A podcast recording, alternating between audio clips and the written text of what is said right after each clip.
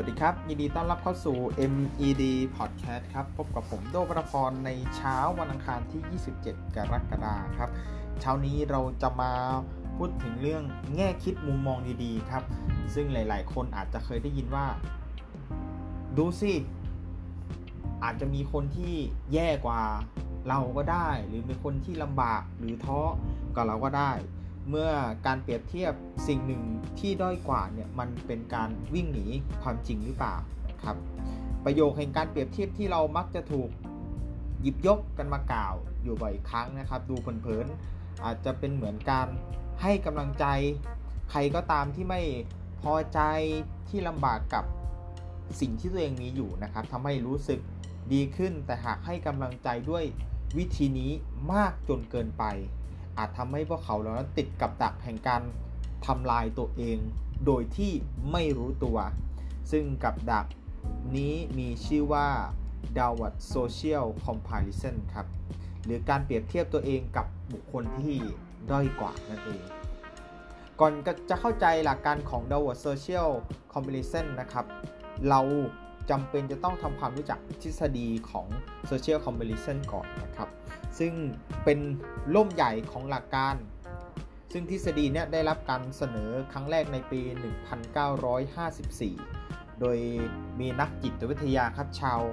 อเมริกันเขาชื่อว่าลีออนเฟสติงเกอร์นะครับที่ได้กล่าวไว้ว่ามนุษย์ นั้นล้วนมีแรงขับเคลื่อนภายภายในที่ต้องการประเมินศักยภาพของตนเองอยู่เสมอ ผ่านการเปรียบเทียบตนเองกับผู้อื่น จึงเรียกได้ว่าเป็นการเปรียบเทียบทางสังคมครับ ถือเป็นธรรมชาติอย่างหนึ่งของมนุษย์ และแต่ละคนก็ใช้วิธีการเปรียบเทียบทางสังคม ด้วยเหตุผลที่แตกต่างกันออกไป ซึ่งสามารถจำแนกออกเป็น 2 ประเภทหลักๆ ก็คือการเปรียบเทียบตนเองกับบุคคลที่เหนือกว่าตนเอง เขาเรียกว่า upward social comparison นะครับ และการเปรียบเทียบตนเองกับบุคคลที่ด้อยกว่า แล้วก็คือ downward social comparison ที่กล่าวไปเมื่อตอนแรกนะครับ การเปรียบเทียบตนเองกับบุคคลที่เหนือกว่าตนก็คือการเปรียบเทียบเพื่อช่วยสร้างแรงจูงใจ หรือทำให้ตนเองเนี่ยมั่นใจมากขึ้นว่า ตัวฉันตัวเราจะประสบความสำเร็จแบบเขาแบบคนนั้นให้ได้ เช่น การดูคนอื่น หรือดูหน่วยงานอื่นที่ประสบความสำเร็จ แล้วเราจะนำ คนนั้นหรือหน่วยงานนั้นมาปรับใช้กับชีวิตของเรา ส่วนการเปรียบเทียบตนเองกับบุคคลที่ด้อยกว่า คือการทำที่ยกระดับการเห็นคุณค่าให้กับตัวเองมากขึ้น เช่น การพยายามมองชีวิตของคนอื่นที่แย่กว่าเราเพื่อให้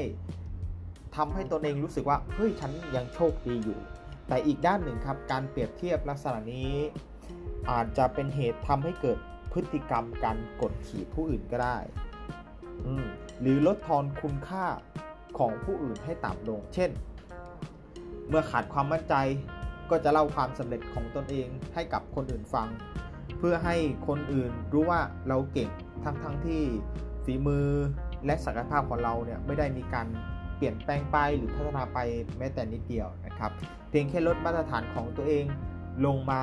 เรื่อยๆ เพื่อที่จะ รักษาความมั่นใจของตัวเองเท่านั้น หรือว่าง่ายๆ คืออาจจะเป็นการหลอกตัวเองทางอ้อมนะครับบางทีเราอาจจะไม่รู้ตัวไป สิ่งที่น่ากังวลคือชุดความคิดแบบ downward social comparison นี่ก็คือการเปรียบเทียบตนเองกับสิ่งที่ด้อยกว่ากำลังถูกหยิบยกมาใช้มากขึ้นเรื่อย ๆ ในสังคมเราในปัจจุบัน เพราะการปัดความรับผิดชอบที่จะพัฒนาตนเอง โดยการพยายามสร้าง ภาพลวงตาสร้างสิ่งมโนสร้างจินตนาการแห่งความมั่นใจขึ้นมาเนี่ยสามารถช่วยให้ทุกอย่างเนี่ยง่ายขึ้นกว่าการมองโลกอย่างตรงไปตรงมาบางครั้งบางทีเราอยู่ในจินตนาการของเราเราอยู่ในพวกของเราเราอยู่ในชุดความคิดของเราเนี่ยมันทำให้ชีวิตเรามีความสุขมากกว่าการที่เราจะต้องไปเผชิญโลกแห่งความจริงนะครับ เพราะว่าสุดท้ายแล้วนะครับการที่เราพยายามมองโลกแห่งความจริง หรือยอมรับในตัวเองเนี่ยว่าตอนนี้เราเก่งไม่พอ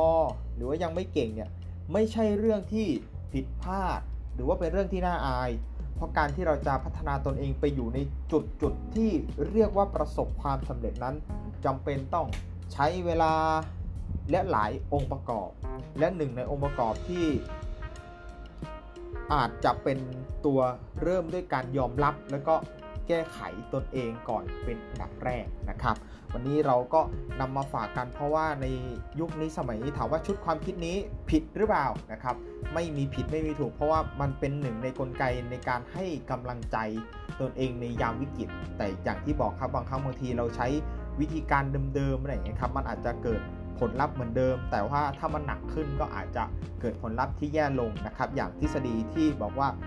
downward social comparison หรือการเปรียบเทียบตัวเองกับบุคคลที่ด้อยกว่านั่นเองครับสำหรับ MED Podcast ในวันนี้ก็ต้องขอลาไปก่อนครับ แล้วพบกันใหม่ครั้งหน้า สวัสดีครับ